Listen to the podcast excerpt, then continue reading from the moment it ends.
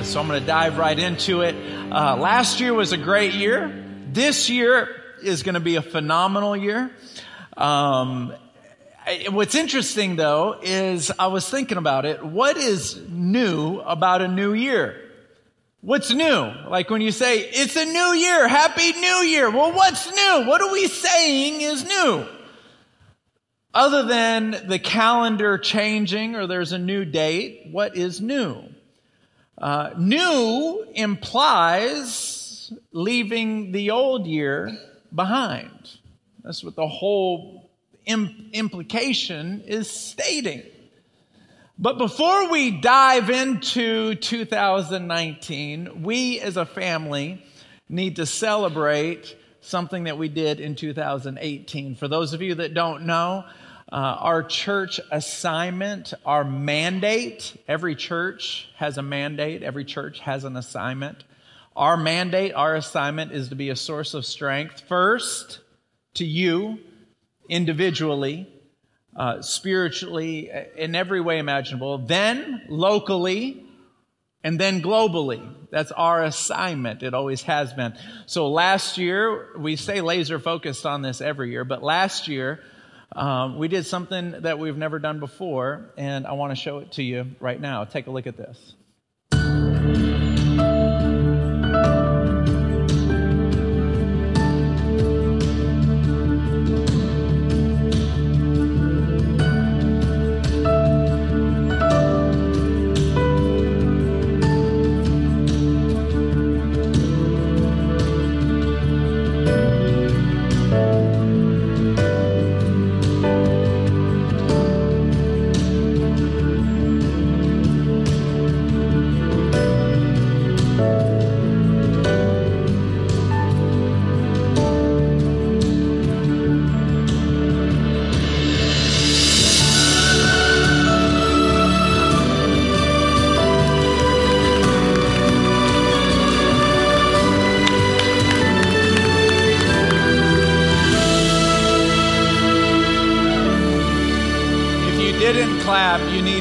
Everybody, let's clap again, all right?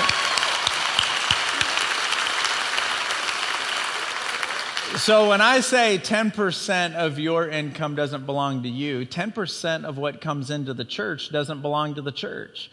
So we send it out, missions. Uh, we've got, we're building an orphanage in Bogota. We've never done something like that before, from the ground up, bricks and mortar, etc. We are doing a lot of work. And uh, it, you guys need to feel proud of yourself. My favorite part of that number is the 100, right? 245,000 and 100, right? And 100, like every single dollar out the door. Um, we need to feel really proud of ourselves. 245,000. I remember when our church didn't even bring in 245,000. Now we're sending that out. Man, you need to feel proud of yourself. That is so great. Um, all right, so I want to challenge all of us, including myself, to have two commitments this year. The first commitment is to war with your tormentor. Everybody here has at least one tormentor. You probably have more. I know I have more. I'm not talking about a person. I'm not talking about somebody at work or somebody in your family. I'm talking about a spirit. You have a tormenting spirit that torments you. A tormenting spirit is a spirit that seems to always come back. It's like you can't all the way get rid of it. A tormenting spirit, I'm going to give you several examples. First example is an angry spirit, the spirit of anger. In my own personal life, I'm half Italian, I'm half Brazilian. That is a cocktail mix for passion. All right, so everything I do is with passion, okay? Because it just it is what is. Anyone here have any Latin blood in them? Go ahead, raise your hand. You have some Latin blood in them. How many you're not sure if you have Latin blood, but after I just talked about passion, you think you do, right? Okay, if you have Latin blood in you, you're you're just you had no choice. You were you're got at birth. Birth. Okay. Um, my dad used to tell me anyone with dark hair and dark eyes is passionate. Just know that. So if you're from Mexico, dark hair, you have got the same blessing that I do. Um, so it, passion. So when I get angry, it's at a 10. It's not at a 2 or 3 or 4, it's at a 10. And so when I'm angry with somebody, they may or may not know it. Okay? Uh, but in my car, in my truck, I will talk to that person in my head and yell at them in my head, argue with them in my head. I know nobody, nobody here does that, but does any of you have a friend who does that? Okay? I yell at them in my head. I have a conversation within, in my head. And then I'll calm down. I'll get distracted, go to lunch or whatever, go to a meeting. Couple hours later, I start thinking about that person again. I start getting mad all over again. I start building my case. And I try to set that conversation up to happen because I've already got all my ammunition ready to go. And then the conversation never goes that way and messes me all up. Anyone, any friends? Right? That is a tormenting spirit. That is a spirit of anger that just kind of comes back and then it comes back. Uh, I'm going to give you a series of examples, but first let me lay the groundwork with a scripture defining a tormenting spirit. Matthew chapter 12 verse 43. When an evil spirit leaves a person, it goes into the desert seeking rest, but finding none. Then it says, I will return to the person I came from. So it returns and finds its former home. See, sometimes a spirit is comfortable around us. He's comfortable. He's there. Nobody's pushing him out. He's comfortable. He's sitting on a couch in our head. Okay? Home swept and in order. Then the spirit finds seven other spirits, even more evil than itself. If you ever find yourself getting madder and madder and madder and madder, you're more angry than you were two days ago. All right? Uh, I'm going to use other examples other than anger, but let's just stick here for a moment. They enter the person and live there. And so that person is worse off than before. That will be the experience of this evil generation. Now, don't get caught in the weeds on this scripture. Okay? Don't say, well, there's no spirit that can live inside of me. There's no spirit that's going to be outside of me. Look, I don't know if it's in you, around you, throwing darts at you, whatever. That's above my pay grade. So don't paint me in a corner on that. What I do know that Jesus, when he was on this earth, was tempted in every single way in one particular scenario, for 40 days straight, bang, bang, bang, bang, bang, bang, he was tempted. So if Jesus can have a tormenting spirit come day after day after day after day, I know you're amazing. okay? But if it can happen to Jesus, it happens to us. And so let me give you a few examples. There's a guy in the Bible by the name of uh, Ahab. Ahab was a king. He was the king of Israel. And he asked Naboth, he goes, let me buy your vineyard. He goes, I want to build a garden and I want your vineyard because it's nice and close to my palace. Well, Naboth said, look, this has been in my family forever and ever and ever. My dad had this. My grandpa had this. His dad had this. I don't want to sell it the king goes into a depression for days and days and days. And then I'm sure there were moments where he wasn't depressed and then he'd get depressed again. Days. And finally his wife came up to him and said, what is wrong with you? And he says, I asked Naboth to sell his vineyard and he said no. Just a little sidebar. The Bible says that, it says it just like this. Doesn't all quarrels, all fights happen because we're not getting our way? I hate that verse. I really do. Because I want to push back and go, yeah, but my way is right. They're clearly wrong. But at the end of the day, don't all arguments happen because we're not getting our way? So he's not getting his way, so he goes into a depression He's angry. He's bitter for day after day after day after day. Some people will find themselves upset, depressed. Then they'll get out of it. They go back in it. Get out of it. They go back in it. They're happy, mad at that same guy again. Happy, mad at that same guy again. Back and forth, back and forth. Sometimes a tormenting spirit will be in the regards of your health. You'll get out of a sickness. Maybe it just passes. The cold is a 24 hour flu and it just goes away. Sometimes you are divinely healed. It's a miracle. What you find is that that spirit will come back. I know certain people, they get the same kind of sickness all the time. They don't get other sicknesses. It's the same exact one. Does anyone know anybody like that? It's like, come on. How do you get the same one? Not like all the, no, the same exact one. See, everybody has a tormenting spirit. One person may, it may be depression. Another person, it might be anger. Another person, it may be lust, like Amon. Amon had a, he was so impassioned over his half sister. Now, some of you may say that's gross, but if you're from Louisiana, that's normal. Just making sure you're awake, that's all. I don't mean it. But it, it, he was so impassioned over his sister. He wanted her so bad. His lust level was so high. Lust is a tormenting spirit. Pornography is a tormenting spirit. Many times people will yell in the mirror at themselves, I'm not going to look at porn ever again. Bang, looking at porn. Women, it's a little bit different, although I'm looking at the statistics and the women numbers are climbing, not as high as the men on pornography, but they are climbing. Women are emotionally, they'll get emotionally involved with somebody and they think that nobody knows and they're not doing anything wrong because there's no physical contact. But they'll find themselves thinking about that person two, three, four times a day. That is an adulterous spirit tormenting, tormenting, tormenting, tormenting. The first challenge that I have for all of us, including myself, is to not let that tormenting spirit pull up a beanbag, lay down on a couch, and get comfortable.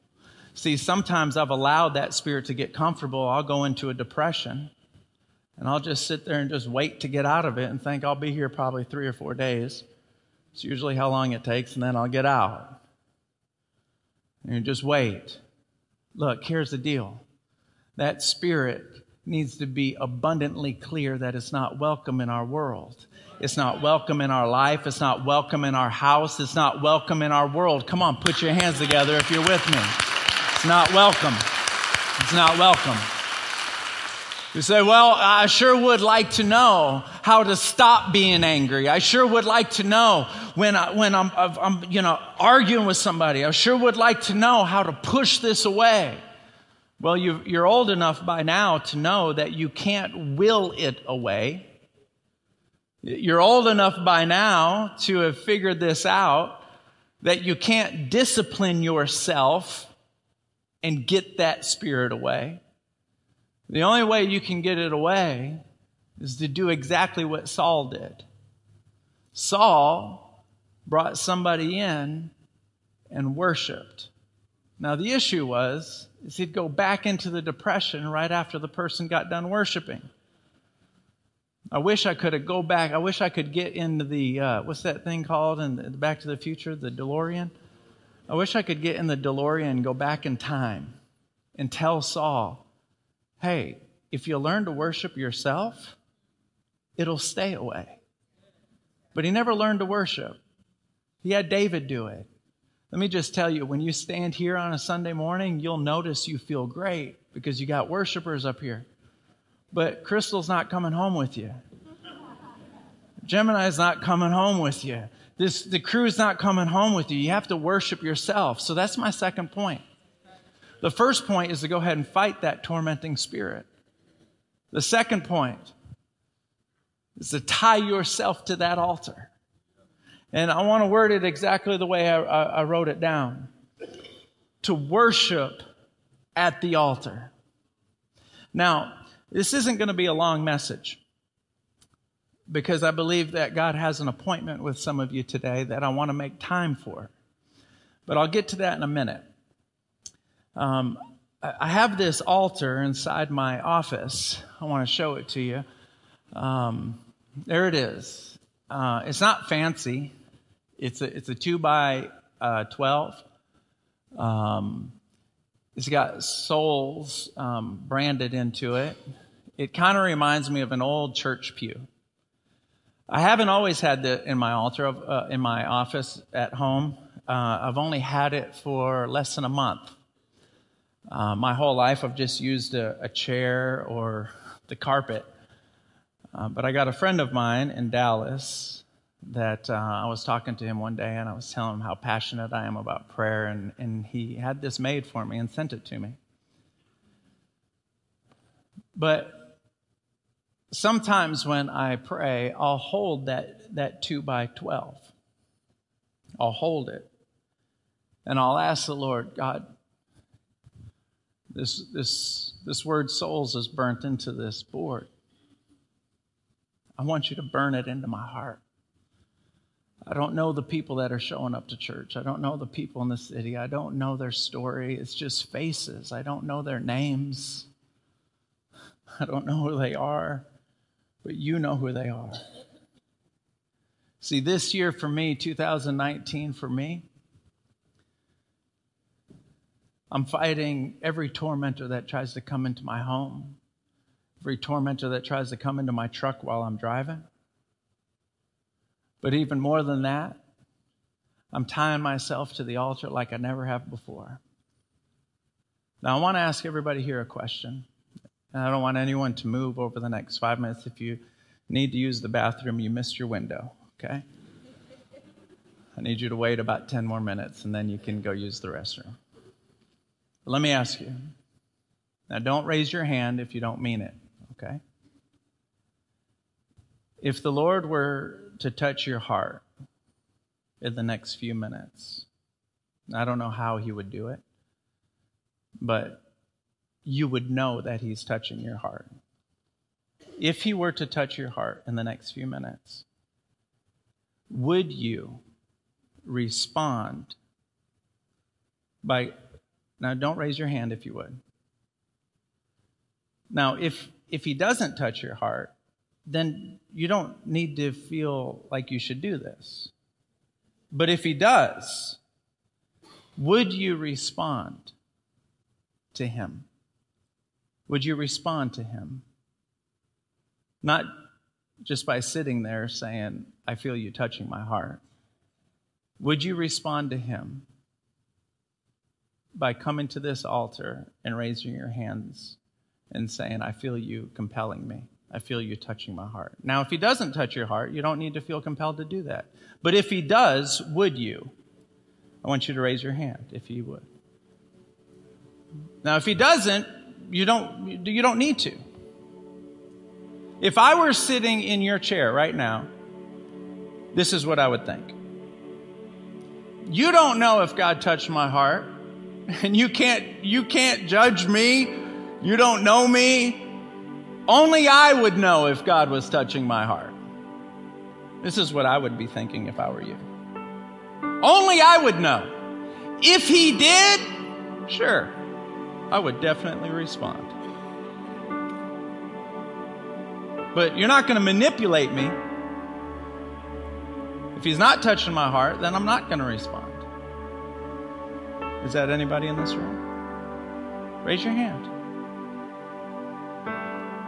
because I believe the reason why I'm saying that is 2019 is going to be phenomenal for every single one of you. But today, for some of you, now tomorrow it's for others, maybe the next day, I don't know. But today, for some of you, you're going to feel Him touch your spirit. You're going to feel it. I don't know what that's going to feel like. It's going to be different for, for one person to the next. And, but for some of you, you're going to feel Him touch your spirit. Because I'm going to talk about a moment, moments that I have with the Lord when I'm at my altar in my house. And when I talk about it, some of you are going to feel the Lord go, I want that with you. I want that with you. You're going to feel it. And if he if he reaches out to you, the only thing I'm going to ask you to do is to respond. Don't pretend like it's not happening. I want you to stand up out of your seat. Oh, not yet, because I haven't prayed yet. But if you feel the Lord touch you, I want you to stand up out of your seat and respond and come down here at the altar and raise your hands. Now, if you don't feel the Lord touch you or compel you, that doesn't mean that the person that felt compelled is any more holy than you. It just means that you, this particular moment, God is doing something in them that He's not doing in you. He's doing something different in you, maybe equally as special.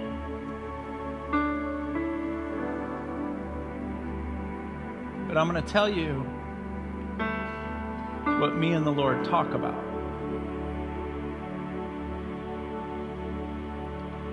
And I believe that the Lord is going to touch some of your hearts and say, I want to have this moment with you as well.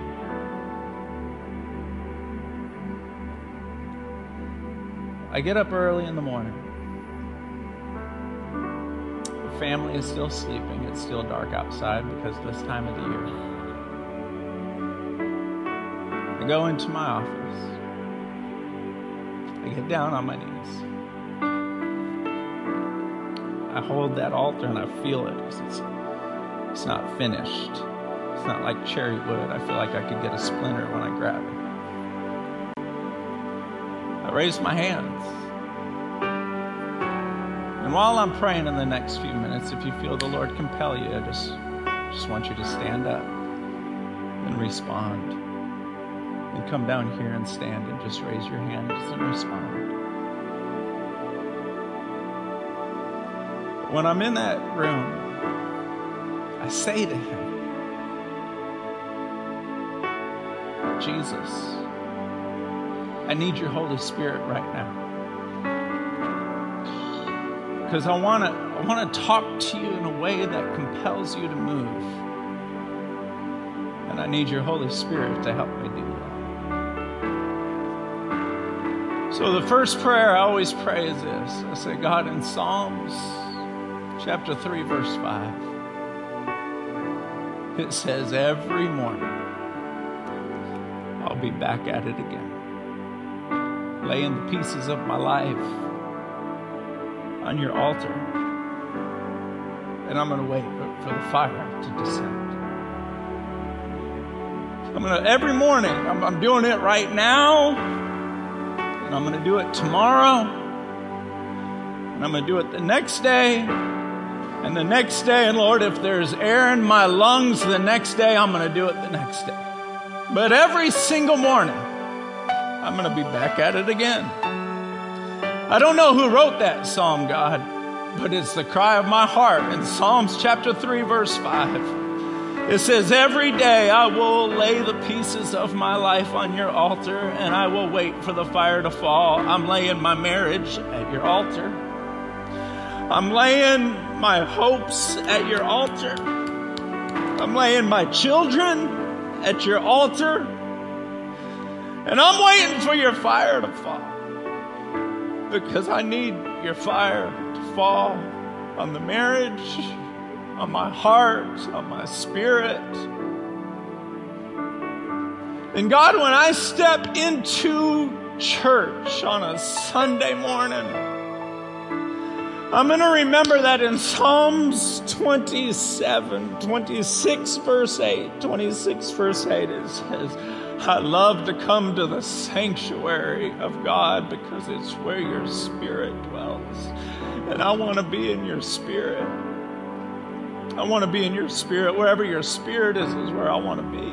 That's where I want to be. I want to be in your spirit.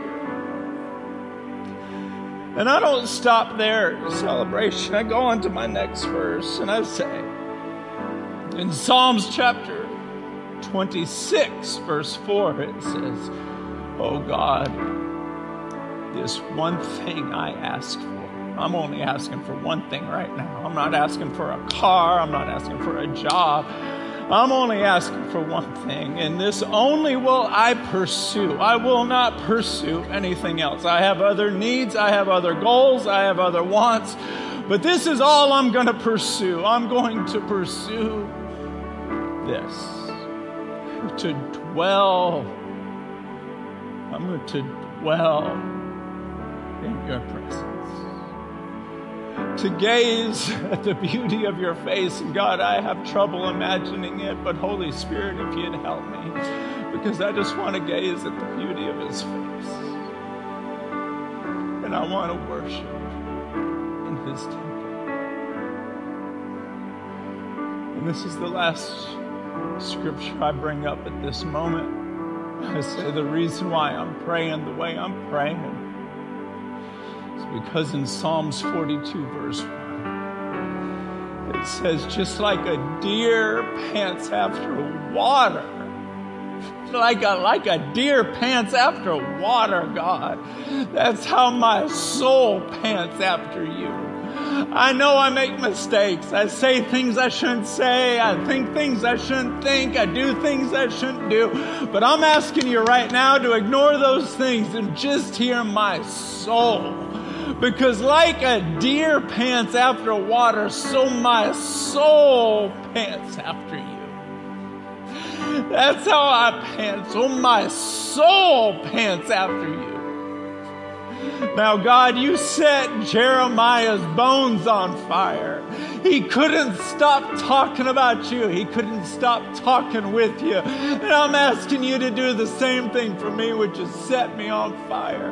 Because there's nothing in this world I love more than you. And God, I want 2019 to be a year like I've never had before. But would you just please set my soul on fire?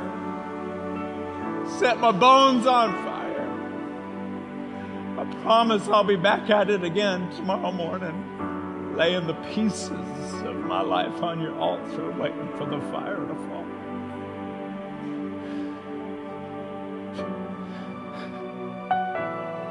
See, the reason why you're at this altar right now is because you felt God compelling you. You felt Him pulling at your heart you had an appointment with him today. If you're on your knees, I want you to, I just want you to put your chin up. If you're standing up, I want you to put your chin up. And sometimes when we're praying, we don't know what to say. And so I just want you to say, I love you, I love you. And every time you say it, I want you to say it with more fervency than you just said it a moment ago. Every time it gets more and more fervent. Now, it doesn't have to get louder, it just has to be more fervent. I love you, I love you, I love you, I love you, and then you just let your heart cry. If you're sitting in your seat, would you just stand up with me if you don't, if you feel comfortable with it? If you feel comfortable with it, would you just raise your hands right where you're at and tell the Lord how much you love Him? You've responded to Him because you feel Him pulling at your heart. Now you'll always know what it feels like when He's inviting you because you just felt it. You'll always know.